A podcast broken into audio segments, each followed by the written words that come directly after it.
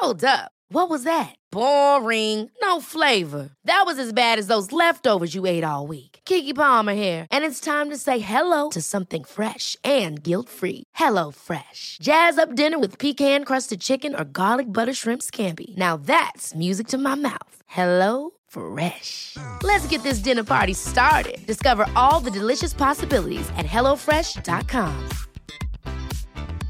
You should celebrate yourself every day, but some days you should celebrate with jewelry. Whether you want to commemorate an unforgettable moment or just bring some added sparkle to your collection, Blue Nile can offer you expert guidance and a wide assortment of jewelry of the highest quality at the best price. Go to BlueNile.com today and experience the ease and convenience of shopping Blue Nile, the original online jeweler since 1999. That's BlueNile.com. BlueNile.com.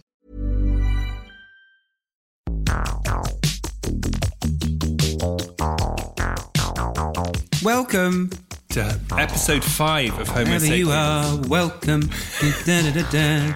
to episode five of Homo Sapiens. Today you find us in Chez Sweeney. A new venue for today. I don't think we've recorded here before, have we? No, I don't think we have, and it's the first time I've been in your new kitchen.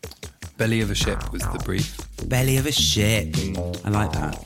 Yeah, sort of slightly galley then. Yeah. Yeah. So we're here. My name is Christopher Sweeney. My name is William Young.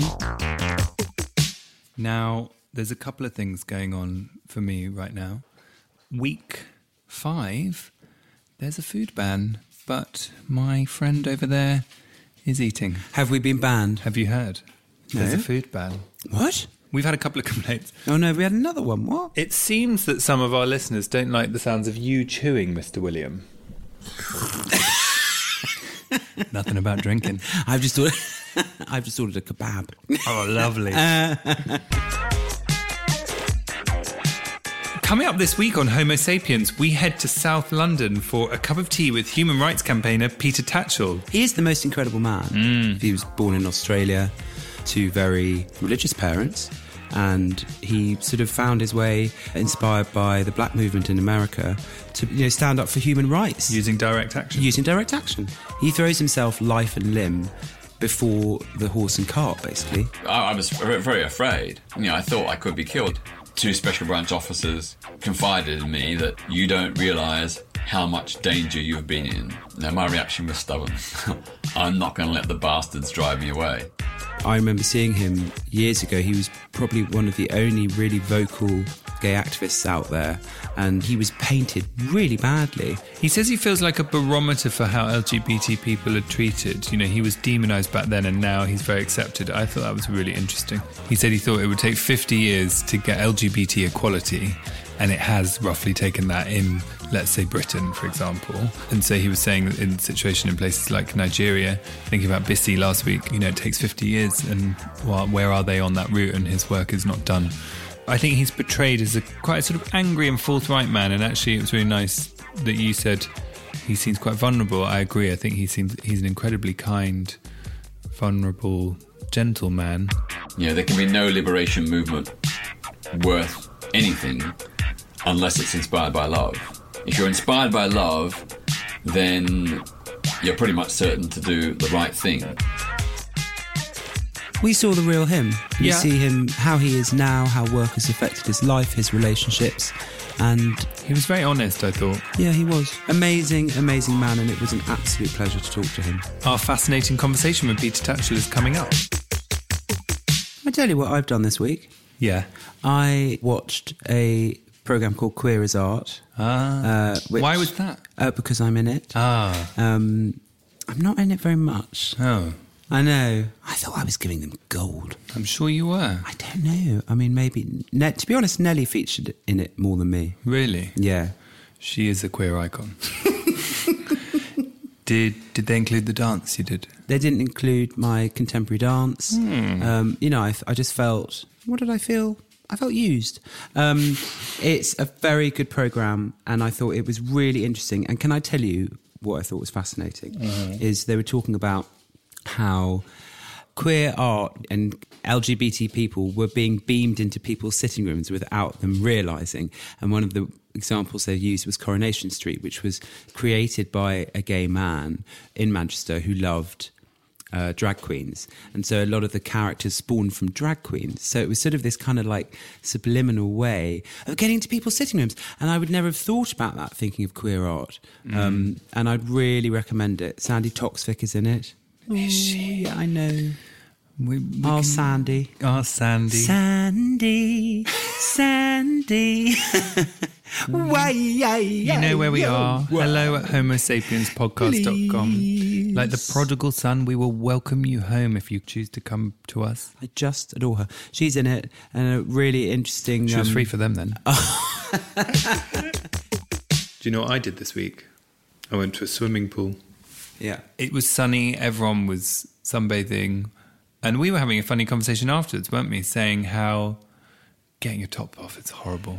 I hadn't realised, and I'm really trying to catch it now, how often actually I can shame myself for my body. Mm. And I completely own that. I'm not saying other people do it. And it can come with seeing someone walking along the street who's got a body that I think is better than mine. Is there the- such a thing? Oh, thanks, Chris. Okay. Um, well, I suppose Arnie back in the day. Um, and, you know, like looking in the mirror or looking at a magazine. Mm. Also, I think it's a kind of climate. Advertising, as we know, and more and more, uses people with, in inverted commas, the perfect body. Mm. I don't know what the perfect body is. I'm just being told what the perfect body is as slim and muscly as possible. Um, you know, no fat on the tummy for a man. I don't know, however big they think their muscles should be. And I have noticed that there are a lot more men who do go to the gym. yeah. And I said, well, I'm getting hot now. And hmm. I guess what I like to tune in with is what is my intention for exercise?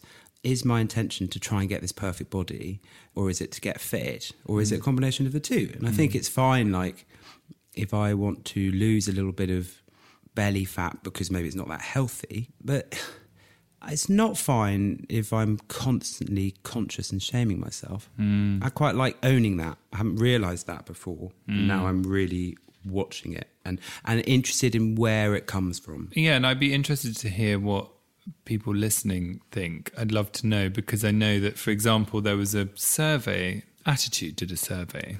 80% of people thought they should have a really good body, but only 60% thought their partner should. So it's interesting to see that. Disparity, I guess. Yeah, where You, you put the pressure on yourself, but not on others. And you think that you can only get a partner if you've got a good body. When actually you wouldn't look for it in another. Oh, it just came really to me as. I peeled off my t-shirt by the swimming pool and thought, "It's all in your head, Chris." thing is, it can it is on because I look at pictures when I was much lighter and, and skinnier as a 22 year old, and I think probably even then I was like, oh, I, I could look more this or more that. Um, so, would love to hear from people, yeah, what they think of it, if they have it, if they don't have it, why they think it is. it'd be cool. I think it's quite a big topic. Actually, we could do more on it next series. I'm going a bit through emails, but we've had some quite funny ones this week. Go on. Um, you are going to wet your knickers. Um, Not again. uh, we've had an email from Luke at radicalteatowel.com Speak on, dear saying, friend. Hi guys, saw the interview you did with David Pollock in the Metro, and of course we couldn't miss the bit at the end about having your own tea towel range. See, you put out the universe. Yes. We'd be delighted to work with you on this, and if it's something you're interested in doing with Radical Tea Towel. So they are a company who make tea towels which say, for example, resist Trump or a woman's march apron. Mm, how much are they? They sell for? Eleven pounds for a Okay, Europe tea eleven pounds doing sums, eleven pounds doing sums. So we need to sell about a million to get the house in Kent. Okay, let's do it. We're on. One of the things I've been doing this week is talking about um, something called lesbian bed death. Have you ever heard of it? no, So it's is it a computer game? Yeah, it's the sequel to Lesbian Vampire Slayers. it's a phenomenon that people. This is kind of hearsay. This is uh, not a medical thing.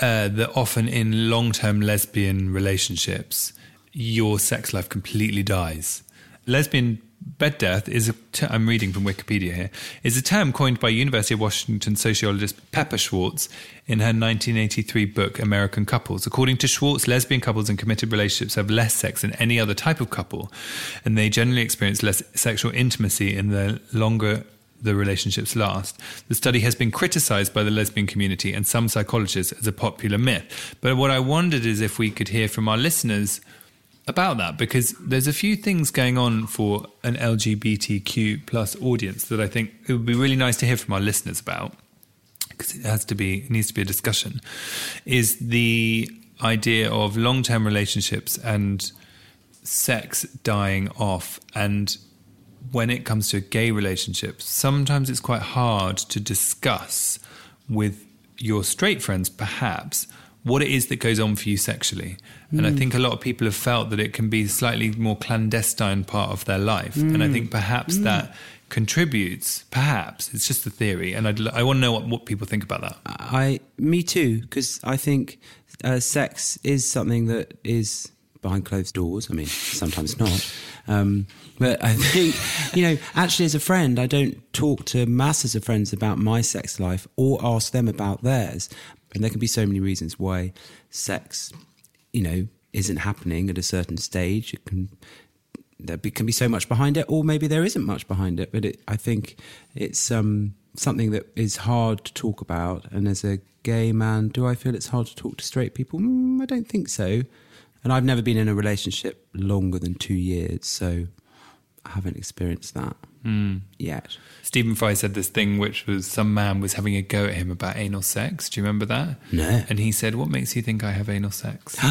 Love it. you know, you don't know anything about me, and actually, I don't. And so many LGBTQ plus relationships have very different approaches to what they call sex, and therefore you can feel like you're failing because you're not doing certain things. Uh, you yes. know, it's a real thing that people don't discuss in heterosexual relationships at all. But I think it would be really nice to hear from our listeners about it. and can it become something that's like the elephant in the room? Exactly. So yeah, please email in or tweet at at Will Young hashtag Homo sapiens. Hey, well, speaking of Twitter, Uh, it's time for some tweeting. We were thinking about breakups this week. We were thinking about relationships, I suppose, but we were thinking about what's the most awkward breakup story you've ever heard. We've had some really, really funny responses. Grant Gulsinski has said, I ended it with someone in the middle of sex, but they had to stay the night as it was snowing. Grant. I'm not sure about that. That's punchy. Kirk Whelan Foran has said, I have one for you. Remind me tomorrow. It involves a rock, a window, and 49 missed calls. That's my acting agent. Yeah. should, I'll go and should we, him. should we call him and ask him? Should we get him on the phone? yeah. Let's get him on the phone, Kirk. Oh my god, I You can't. can't leave us hanging with that. I'm not sure if we have reception here. William. So, uh, Chris and Will here from Homo sapiens. Hi. Um, so, what happened? We've all made those mistakes dating somebody that we absolutely should not have been dating. Yes. Ended up calling this guy. Yeah. It was a booty call, let's be honest. Yeah. But this, this guy lived in Richmond. I lived in Battersea. He still lived with his mum. So I make this booty call. I then fall asleep with my phone next to my bed. wake up at 4 a.m. to 49 missed phone calls Wow. and a great big crack in my bedroom window because he'd been throwing rocks at the window to try and wake me up. so I wake up in a complete daze thinking, fuck, what have I done? Then suddenly go, perfect, I'm dumped, I don't have to go through any of the rigmarole. Yeah. Absolutely fine. He then calls me, he apologizes for breaking the window, for trying to wake me up. I then do another 24 hours and then tell him that it's not working out and that he's got to pay for the broken window. No. Oh my Yes. God. Wow. That's really funny. Kirk, you've been our first caller in to the Homo Oh, sapiens. I? So, thank you. We will be charging this phone call back to you. Fabulous. Just send me the invoice. Um, Can I t- share a story with you? yeah, please. My last relationship, I just want to tell you, I'm not bitter about this. I'll be the judge. I'm not, honestly. It's all forgiven. I was let go by WhatsApp. You were. Yeah. That was so unkind. It was a bit Was- unkind. Wasn't it that he used emojis to do I think the emojis was. I kind of couldn't believe it. I did make my feelings known uh, in a very appropriate way. Through lawyers? and rocks. Um, similar to Kirk's story. Um, no, uh, I sort of understood it. It was a bit of a surprise. And apparently, when I mentioned it to friends, because I thought, what does anyone else do this? Quite a few people I know have been dumped by WhatsApp. Yes. So I wonder if anyone has been. I don't know if we have any emails to that effect. It certainly was hurtful and it was uh, a surprise. I'm not surprised about either of those things. No. It's horrible. I have forgiven, and uh, he's a lovely guy. I know, Nelly, it was hard for us all. it was a hard time. Nelly loved him. Social media and all those things makes people cowards, and I don't like it. It does. And the thing is that we can all act cowardly, but that sense of guilt will stay with us somewhere. You carry I think it you with said you. a very good, wise thing to me mm. once, didn't you, about people? And Always. it's always wise. Always. You know when someone does something really sharky to you, like they just ghost you, stop replying to your text messages, that how you work out that they're done. They will always carry that around with them and know that they did something mean. It's not. It's not actually an a- an easy way out. I think it's a harder way out because then you've got to stay. It stays with you, and you feel, and then you have to try and avoid them every time you walk through Oh, town or whatever. I completely agree with you. I remember, and I can't remember if I said this before. I was working with a makeup artist, and I felt I could wasn't able to cope with not working with her anymore and telling her. Hmm. I carried that. I'm not joking. For ten years until I hmm. saw her at a concert, and I said to her, "I just say."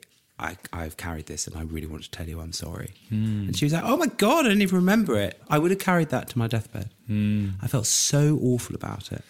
I think you're right. So better to do the good thing for oneself as well as the other person. Treat Yeah. people with respect. That's a little taster of some of our Twitter comments. We'll have more of them coming up. But what's first, William? Peter Tatchell's interview. We drove to Peter's flat in South London. Very good driving, Will. Thank you. How are you feeling about it, Will? Uh, I feel good. Um, I'm a huge fan of his, and uh, I'm quite interested in sort of getting like behind the man, not in a sort of like pushy way, but in a kind of pushy way. I suppose, to be honest, he's been the most prominent gay activist that I've ever known, and It feels like the godfather of LGBT. Yeah, he does. And I just, I think people, it's like all the other people we want to speak to and have been speaking to. I really believe that people um, should hear his story. I bought him flowers and we bought cake. Walk me through the cake selection. So we have a nice chocolate, uh, couple of chocolate little cakes, slightly moist. I need to Um, talk to you about that. You don't like that? No, I ate one. You've already eaten one of the cakes? Yeah, sorry. They're for Peter. I know. How did I you would- get that? I didn't even notice. I haven't eaten it.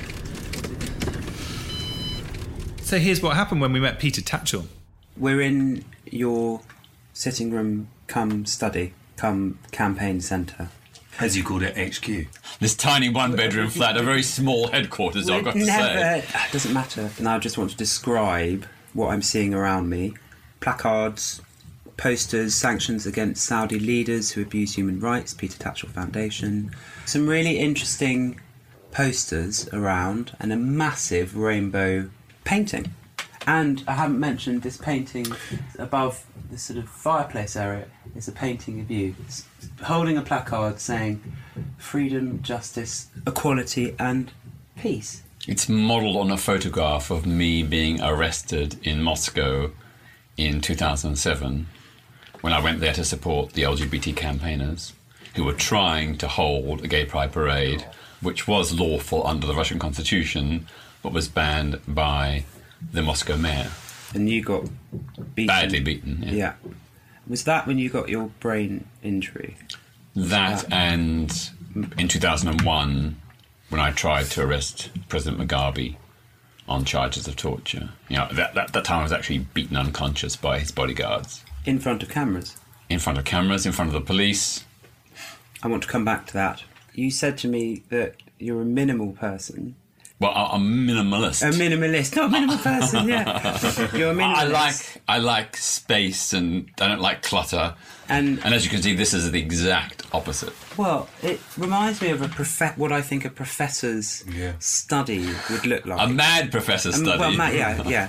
And then you, while you were making me a tea very kindly, you said how many emails and or messages you get a day, and how many was that? You said between. range is roughly between about 800 to 1200 every day. Wow. And these are not nonsense. They're, these are you know people who have been victims of miscarriages of justice, discrimination, hate crime, refugees, plus all the campaign stuff, requests to speak, invitations to be interviewed, to write articles. You know, it's it is completely overwhelming. So I feel like the volume of messages that you get is kind of conveyed.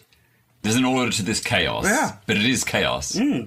I bet and it's not a very good way to live, really. I really need a bigger place. You know, it'd be lovely to have an extra spare room where I could put all this stuff and organise it as sort of the the library, the archive, the the study. Hmm. Then I could reclaim my sofa, which is under is- there. So this is You can't even see it, can you? This you is would- underneath the rainbow picture. There's a sofa. yeah, which hasn't been sat on probably for fifteen or twenty years. And the bedroom is not much better. We need to get Kim and Aggie into this place. That's what we need to do pronto. Can we take you back to the beginning? the beginning, Yeah. Day one. the womb. Yes. Let's do some reg- regressional therapy. um, where did you grow up? I know you, you grew up in a very Christian family. a very Christian family, like, you know, Jeanette Winterson's Oranges Are Not the Only Fruit. That's my family. Like, really hardline evangelical, quasi fundamentalist Christian. And where where was that? Where did you grow up? Where was home? I was born in Melbourne, Australia, in 1952, so just seven years after the end of the Second World War. And the war was quite impactful in my childhood because growing up as a young boy, all the films, comics, and books are nearly all about the war. And how did that Im- impact you? Well, I didn't have the maturity until I was about 10 or 12 to start thinking to myself, how come people let Hitler come to power? Why didn't they do something? Why didn't they stop him before he got out of control? And I can remember thinking to myself, probably about the age of 11, if I was ever confronted with a similar sort of tyranny or injustice, I wouldn't just sit by on the sidelines. I'd want to try and do something with other people to help stop it. Like, I remember the most significant, earliest thing I can remember was in 1963 when I was 11 years old on the news hearing about the bombing of a black church in Birmingham, Alabama, where four young girls about my own age were killed by white racists. And I can very clearly remember thinking to myself at that time, how could anyone kill another human being, let alone four young girls in church on a Sunday morning? And that prompted my interest in the black civil rights movement. And because of my devoutly religious upbringing, I could very much relate to that movement because it was obviously very strongly religious influenced, and the leader was a Baptist pastor, Martin Luther King. I I made that connection, you know, between faith and social conscience, faith and social activism. Then the next thing that was really interesting was when I was 17 when I realized I was gay. And I can remember it was late 1969. I read a, a small report about a gay rights protest in New York. This was after the Stonewall riots. This was a subsequent protest. And I remember thinking to myself, yes, that's what we need here. That's what we need everywhere. And I want to be part of it. Because in those days in Melbourne, Australia, uh, homosexuality was still totally illegal. You could be jailed for several, several years and even forced to undergo compulsory psychiatric treatment. So it was pretty grim. There were no gay organizations, no helplines, no counseling services, absolutely nothing. So it was a very, very quite hostile, isolated life for a, for a gay person. But I wanted to do something, and I tried to persuade my friends, but they were all too scared. So, uh, in frustration, all I could do was I, I wrote letters to newspapers, making the case for gay law reform and uh, challenging homophobic newspaper reports. And I'm not too sure what the effect and value of what I did, but I, I tried. I was doing something when it appeared that no one else was doing anything. Reflecting on the black civil rights movement, at 17 in 1969, I thought, well, if black people are an oppressed minority, then so too are gay people. And if black people have got equal claims to justice, so have we. And so that conceptualized. joining, joining the dots. Yeah, way, exactly. For yourself and Yeah. then for others. Yeah. So I, I listened and learned from the black civil rights movement and adapted those ideas. And looking at the history of the black civil rights movement, I calculated that it would probably take about 50 years to win LGBT equality in countries like Australia, Britain, and the United States. And so it has turned out more or less. Wow. What jettisoned you from Australia to the UK? I'd always wanted to travel, but the impetus was that Australia was fighting alongside the Americans in Vietnam at the time, and there was a draft for the Vietnam War. And I very easily and quickly realized that that war was totally un- unjust and immoral. We were propping up a, a cruel dictatorship in Saigon and terrible, terrible human rights abuses were happening. You know, the mass indiscriminate bombing of civilian areas, um, you know, the use of defoliation chemicals, which people are still suffering from the consequences of today. So I wasn't prepared to even register for national service, and the penalty was two years imprisonment. That was the added impetus to leave the country, and I thought I'd come to Britain for a couple of years, but I came to Britain, fell in love, got a good job, got a nice flat, When you came to London, then, did you have a group of people who were like minded who you could talk to, or did it all start on its own? It was actually the second day I was in London. I was walking the Oxford Circus and saw a sticker on a lamppost advertising the meetings of the Gay Liberation Front. Right. So I thought, yes! Five days later, I was at my first Gay Liberation Front meeting, and within a month, I was helping to organise all their, many of their spectacular protests. Tell me about the Chepstow pub. This was in late 1971. In those days, there were some pubs, bars, clubs, restaurants, cafes that would not serve gay people. So the Gay Liberation Front decided that we would go to these various pubs and demand to be served, and if refused, sit down and occupy the place. This was my idea, having all the knowledge of the Black Civil Rights Movement. I thought, well, they use sit-ins uh, against you know lunch counters and other places that refuse to serve black people. So we can use that same tactic to places that refuse to serve gay people, and that's what we did. And of course, the owners would eventually call the police. And well, in one particular time, I remember at the Chepstow pub that you referred to, it wasn't the local police that arrived. They sent you know the flying squad. They came in, I think, in Black Marias. You know, th- these are people that dealt with armed robberies, and you know, so we were one by one picked up and taken out, put in the alleyway at the side of the pub. With them, we were made to strip search down to our underpants, and then a big burly sergeant came along and put his hands into people's underpants and squeezed their testicles till we screamed.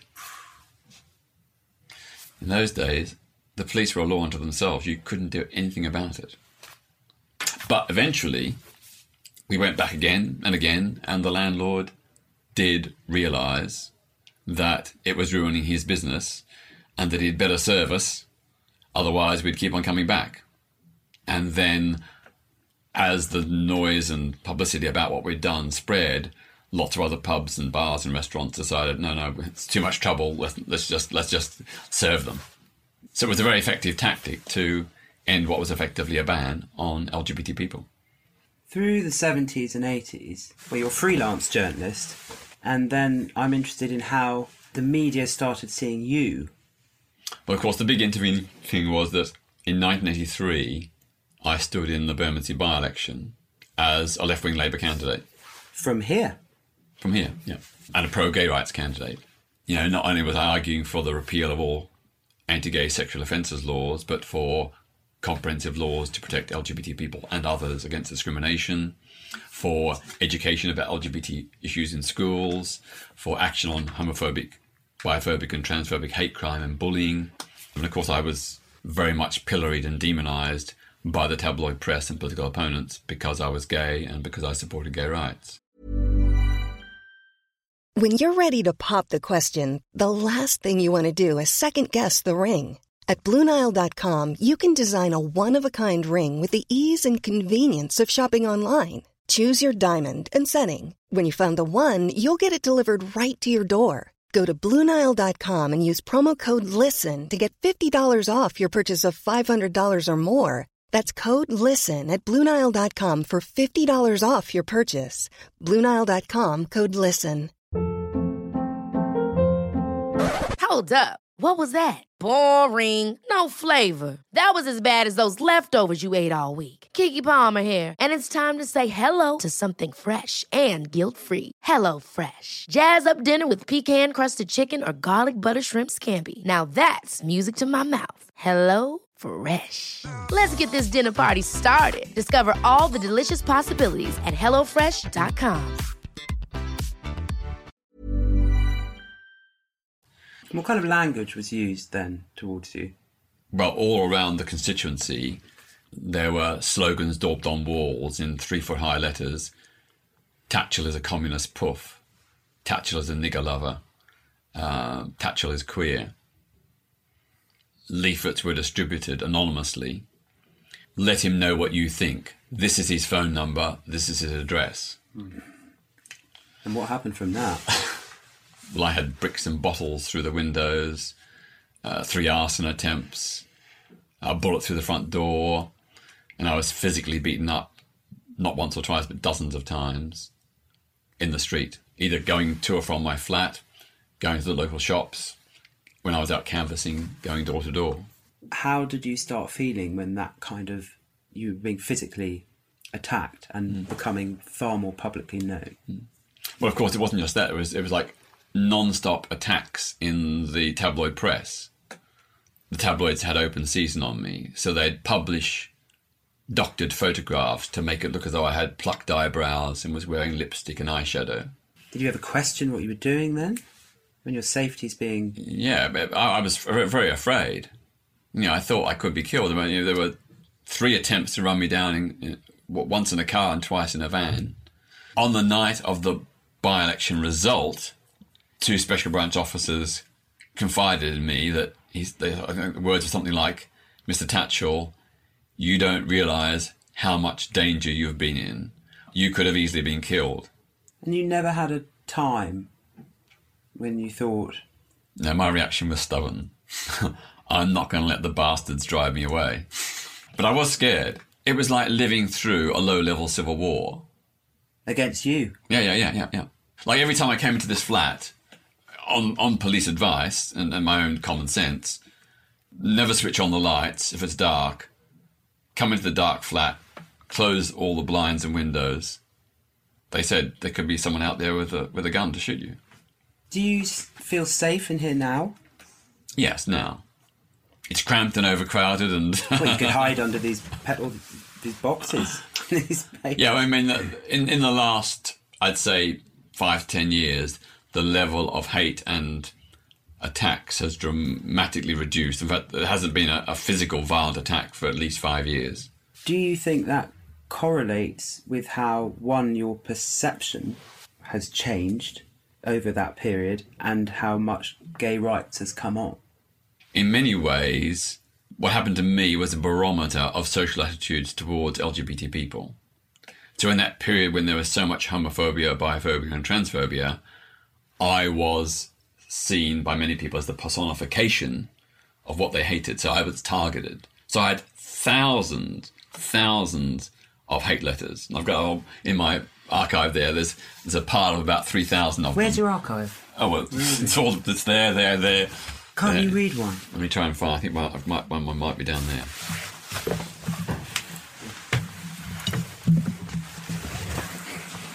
Oh, you found one? Yeah, yeah.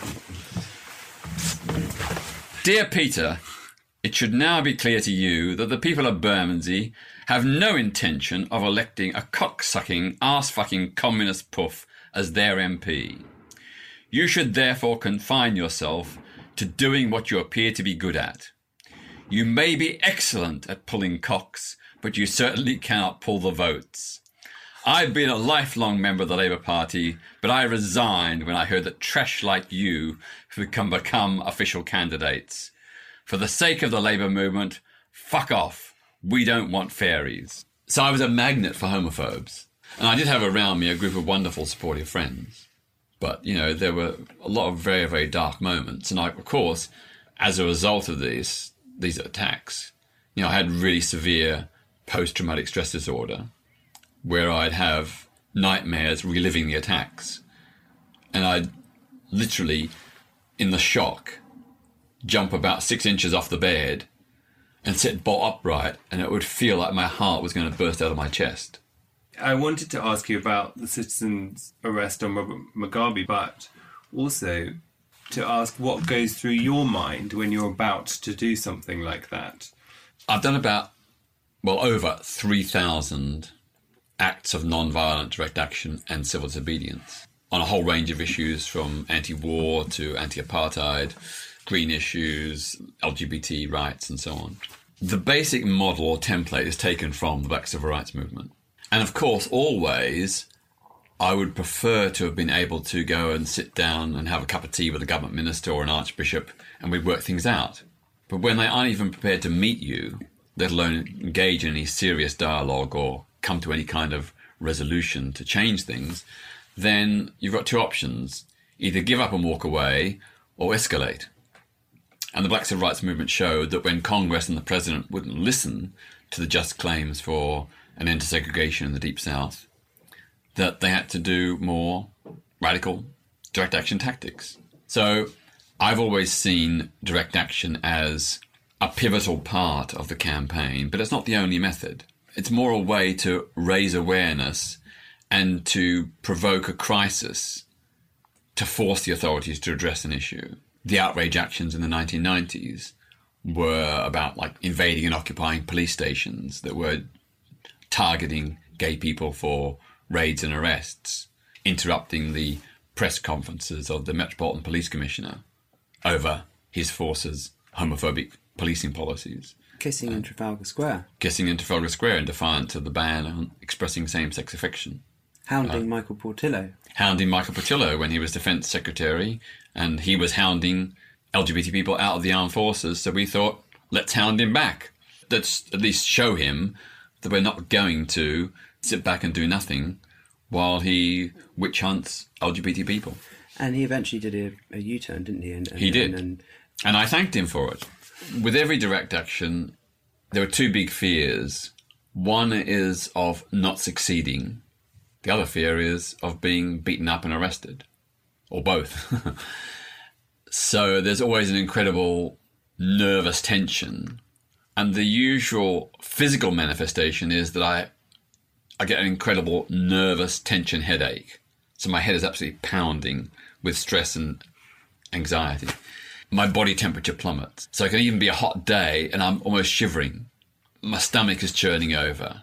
I feel like I'm vomiting or urinating or defecating because the, the nervous tension is so great. So it's it's actually a very unpleasant experience.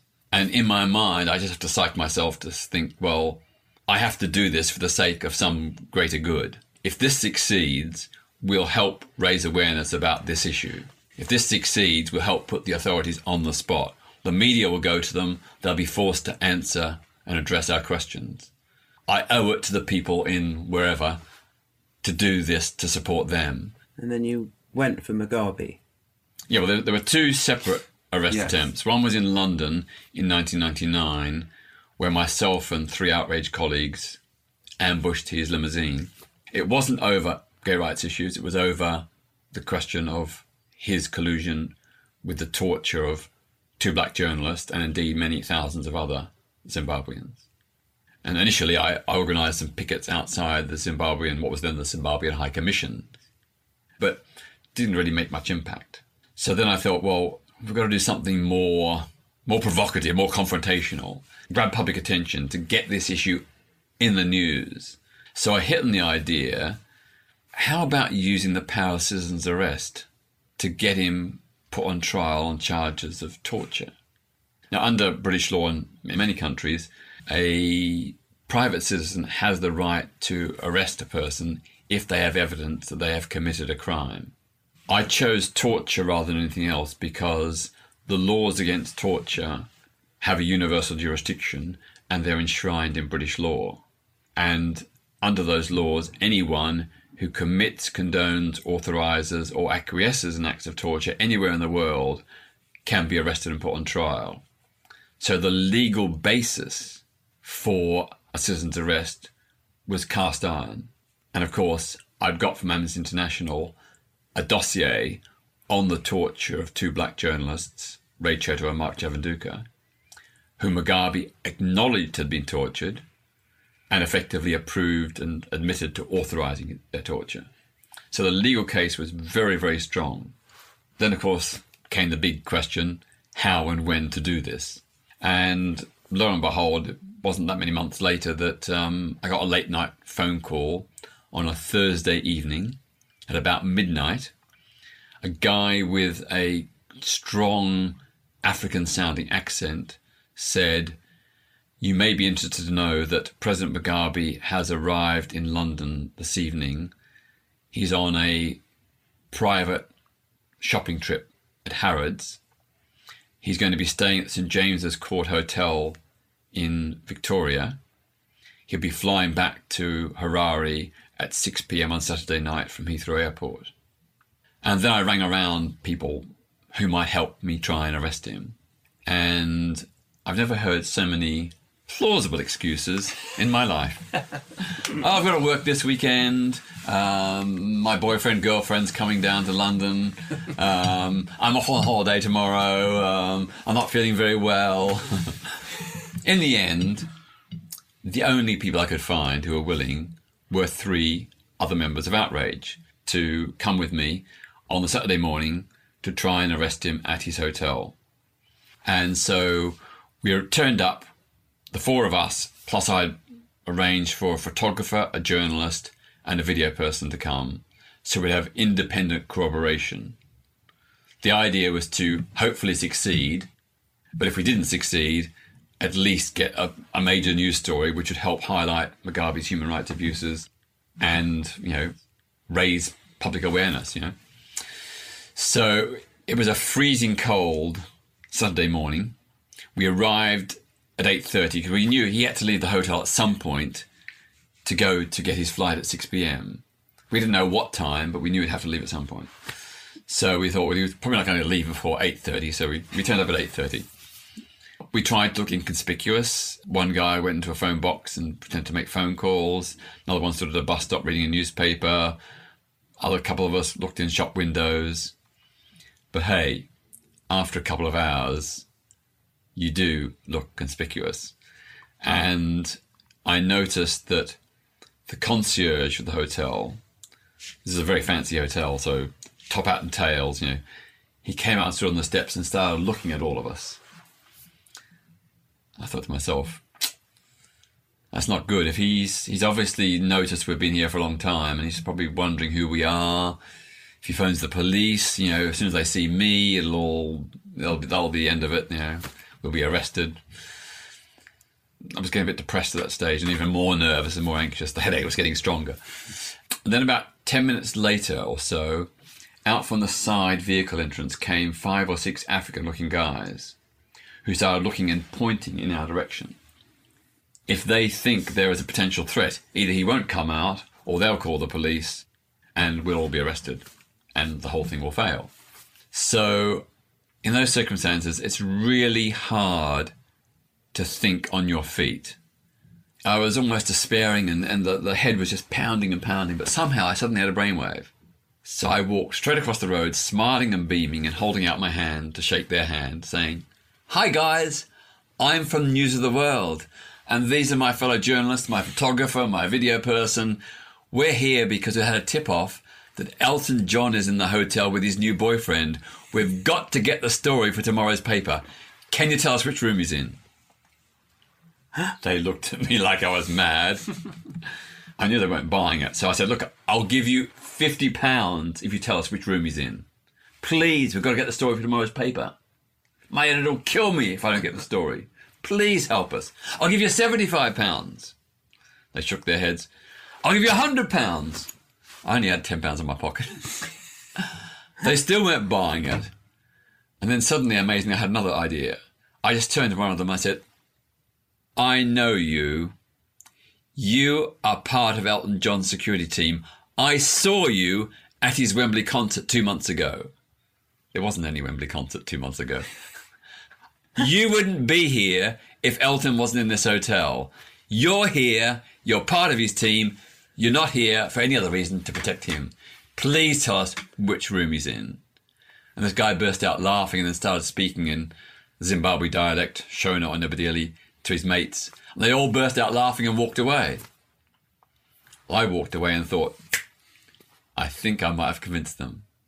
And sure enough, 10, 15 minutes later, out from the side entrance came President Mugabe in his limousine. I scratched the top of my head to indicate it was him in the car, and my colleagues, my three colleagues from Outrage, ran straight out in front of his speeding limousine. It screeched to a halt, less than a foot from their legs. Then one ran behind the car, so it couldn't go forward, couldn't go backward. I ran from the side and opened the left hand rear car door. Amazingly, it was unlocked. And there in front of me was President Mugabe of Zimbabwe. What did you do? I reached in and gently took his arm with my right hand, then held out my left hand with an open palm to show I didn't have a weapon, and then said, President Mugabe, you're under arrest. You should have seen the look on his face. What? His eyes popped, his jaw dropped. He put up his other hand in front of his face. He shrank back in his seat. He looked like a frightened 10 year old boy. I thought to myself, he thinks he's going to be killed. In that moment, this is going in through Yeah. your head. This is going through my head. He thinks he's going to be killed. And what happened? And then, then I thought to myself, now he knows what his victims feel like. I know we aren't going to kill him, but we'll take him to a court of law and he'll have a chance to defend himself. So then we summons the police. Initially, only three officers arrived. Uh, how long did it take for them to get? Only about five minutes because, What was going on in that five minute period? Well, his bodyguards were trying to wrestle me away from the car door, and I was holding on like for grim life. For five minutes? Uh, yeah, yeah, yeah. And people in, in the front of the car and back of the car. Yeah, the, my colleagues were standing in front of the car and behind the car, so couldn't move forward, couldn't move backwards. Meanwhile, three or four of his bodyguards were trying to wrench me away from the, the car door, but I was holding on for dear life, and they couldn't could, they couldn't get prize me away. So Police come. the police come, and we explained who we were and who was in the car. They were absolutely gobsmacked. They said, "You mean the president of Zimbabwe?" yes.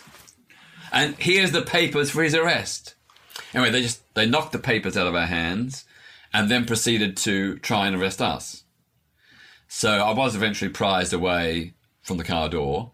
They took took two officers to drag me away and put me on the pavement. Then they went to go back and get my colleagues and drag them away. But then I just jumped up from the pavement and ran back in front of the car. So there's this cat and mouse game. Every time they'd remove someone, they put them on the pavement, and then as soon as they went to get the next person, the person on the pavement would run back in front of the car. Probably five minutes later or so, about 20 officers arrived in a number of vans, and then we were, were all arrested and very aggressively and quite, well, quite violently arrested even though we were acting perfectly lawfully under the powers of citizen's arrest, even though we had the evidence.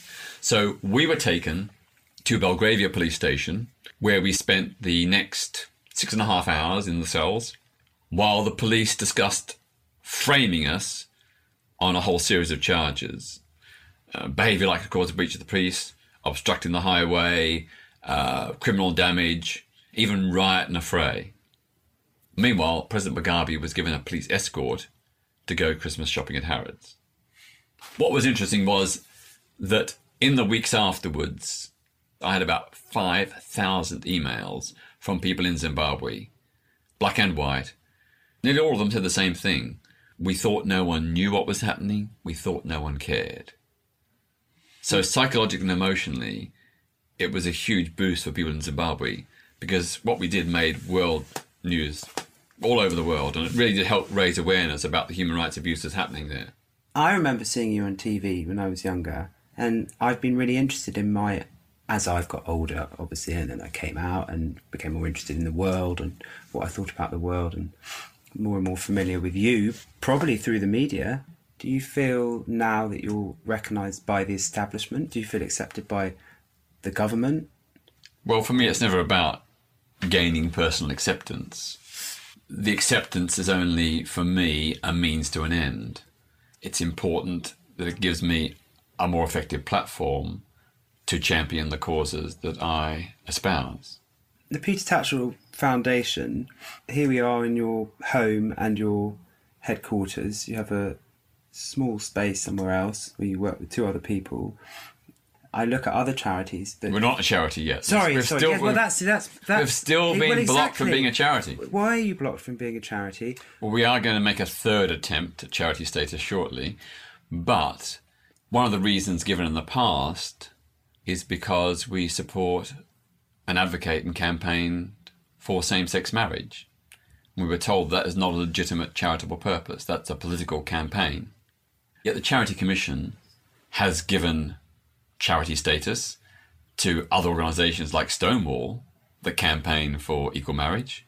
Eventually, eventually Stonewall did, and they have given charitable status to many organisations like the Christian Institute who campaign against same-sex marriage. So- so there seemed like double standards there.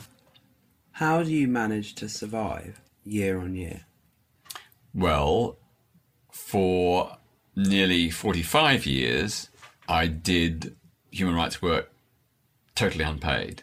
And from 1983 onwards, that was full time. And when I say full time, I don't mean 40 hours a week, I mean like 60, 70, 80 hours a week. but since the setting up of the Peter Tatchell Foundation by friends and supporters, now I get you know a salary as a director. But in that period for 45 years, I was doing bits of research and journalism. I was living on five to seven thousand pounds a year, which in London was tough. And that that was the case until you know just five years ago. Lots of winters I couldn't afford to put in the central heating. I'd wander around the house with two pairs of trousers and three pullovers, a hat, and woolly boots. yeah, it has ha, has been tough. But then again, when I put it in perspective, in terms of the global population of the world, I am one of the richest 10%. This, this tiny little flat. I haven't got a washing machine. There's no space for it. I haven't got a shower. I've got a little handheld thing. But this is luxury by comparison to the way 4,000 million people on this planet live. How do you relax? With difficulty and very rarely. What about exercise? to work 100 Just seeing the to- dumbbells on the floor. To, to work 100 hours a week. I haven't had a holiday since 2008. I work 100 hours plus a week at a relentless pace. This this is relaxation by comparison. This this interview is like relaxation. It's sort, it's sort of work, but it's, it's relaxation by We comparison. normally send people to sleep. Still with us. so sugar. since since the 1970s, I've been doing a little workout, modeled and adapted on the Canadian Air Force manual. So, for my party trick, punch. He's he's getting me to punch him. Will is punching Peter's Rock solid. stomach. Rock solid. Peter's stomach is rock solid. How many? And you can feel the ridges. He's not. He, what the fuck you do? You've got a six pack. Why don't you bring out an At exercise? 64, not bad. book? You should bring out an exercise. book. video? my own version of Jane Fonda. you heard it here first, folks. Hello. Yeah, Personal listen, listen to life. music. Uh, not much. Who who would put up with me? I have had, well, over the last years, I've probably had two or three brief affairs with people, but they've always, well, one had to get me to America, so that was the reason. But the other two, my life is too stressful and too unpredictable and too intense, Would it be hard? which I can understand. You know, Okay, I would find it hard if I had Hmm. the beginnings of a relationship and then I'm getting 50 emails minimum of an evening of all these people asking for help. How do you stop? It's a bit like Batman. When do you go off? When you're like Batman. When do you, when do you go- when do you go, you know when do you make that? where is my Robin? It's true. It's true. Yeah. Well, I mean, they were great. How much do you exercise self care? When do you switch off? not enough. I mean, I do know that it's not sustainable. The brain and eye injuries are causing a gradual deterioration. You know, they don't stop me, but it's it's more difficult. Like I, I noticed I was doing a talk to the Oxford Theological Society the other night, and beyond the third or fourth row, I couldn't. I, I could see people that were all just blurred. And that's the brain injury from What's the eye injury? the eye injury. That's from the. I got bashed straight in the eye by a neo Nazi in Moscow in 2007. Then the brain injuries, uh, but that's from that, but also pre- previously, I, when I tried the second citizen's arrest of President Mugabe in 2001 in Brussels, then his henchmen beat me unconscious. And I had sort of like semi paralysis right down the left side of my body for nearly a week. And that causes things like difficulty in concentration, memory loss, poor coordination, and balance. So I have to be really careful when I'm riding my bike. I have actually come off a couple of times because I just lost my balance. Because the, the part of the brain that affects the balance has been damaged. Elton John said, "Do you know the description that he said about you? No. You live how Jesus would have lived." Please. As in, I think what he meant by that is you live as someone who comes from a place of love, and I think that's very rare. love is, is that that's that's a very important thing to me. I've always said that love to me is the beginning, the middle, and the end of liberation. You know, there can be no liberation movement worth anything unless it's inspired by love. If you're inspired by love, then you're pretty much certain to do the right thing. You do need a bloody cleaner, though, Peter. Cleaner. For God's sake. No, it's not dirty. It's just dusty. You need to sort it out. when you think about arson attacks, there's so much paper here. Yeah, this this is this would be the, the bonfire of all bonfires if this ever caught light. That was Peter Tatchell. Chris, how did you feel leaving that interview? Full. Me too. A lot of cake. The chocolate. Too much. I went to town. Demasiado. Well, it was yeah, it was it was needed. We were there for a long time, and I felt an enormous amount of respect for him. I was really interested to hear him speak. And the thing is, Peter is a brilliant campaigner, and he knows he knows how to speak. So sometimes that means that you can hear him say things that you've heard him say before. There's nothing wrong with that whatsoever. But what I felt great about and happy about our interview is that he had actually also had a conversation with us and he had showed us a side of himself that perhaps is lesser known and I think that was great. I agree. Yeah, I think we've got some really nice, genuine, interesting, almost behind the scenes stuff, if you mm. will. Peter Tatchell.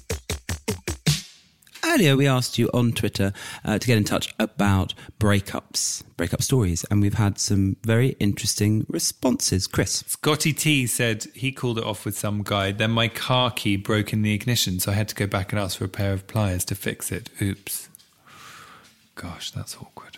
Kirsty Fowler says, My husband and I went for dinner and a man dumped his girlfriend. She was next to us. She was really crying. He then asked if she still wanted to go to a party. oh my gosh. And what did she do? She poured a drink over his head. oh, yeah, I like that. You go. yeah, good. The world of fashion, there's a storm a brewing. And what is it caused by? Us, uh, you, The t shirt. the t shirts. Yes, the Homo sapiens t shirts. From Paris to Milan, New York to Rio. There's about four people wearing them. Well, they're not because they haven't got them yet. There's one person wearing them, and it's me. Oh, I've got mine. Should I get the pile of t shirts while I'm on the show? I'm going to do it now because I forget. he's Let me gonna- wait there one sec. Chris is going to go and get the t-shirts. Um, Oh, now, good, good, I'm going to do they're a. QVC moment. Just feel the ply of the cotton there. I think it's the new version of the Katharine Hamnett t-shirts of the 80s. And we should we can also start putting some slogans. Um, should we rip out the fruit of the loom labels? Yes.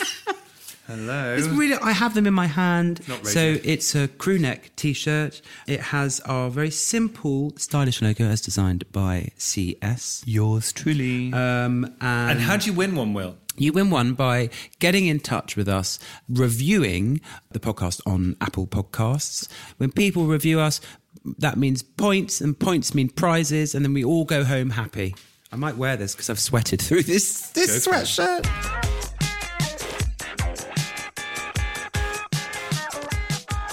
We want to know what you think of uh, the Peter Tatchell interview, of anything we've said.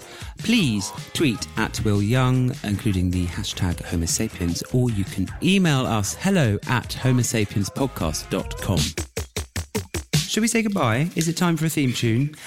Time to Oh, say goodbye. Mm-hmm.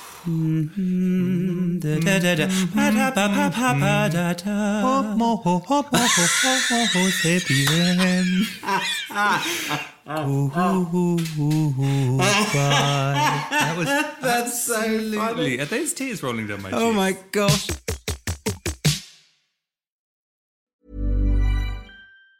Ever catch yourself eating the same flavorless dinner three days in a row? Dreaming of something better? Well, HelloFresh is your guilt-free dream come true, baby. It's me, Keke Palmer. Let's wake up those taste buds with hot, juicy pecan-crusted chicken or garlic butter shrimp scampi. Mm. Hello Fresh. Stop dreaming of all the delicious possibilities and dig in at HelloFresh.com. Let's get this dinner party started.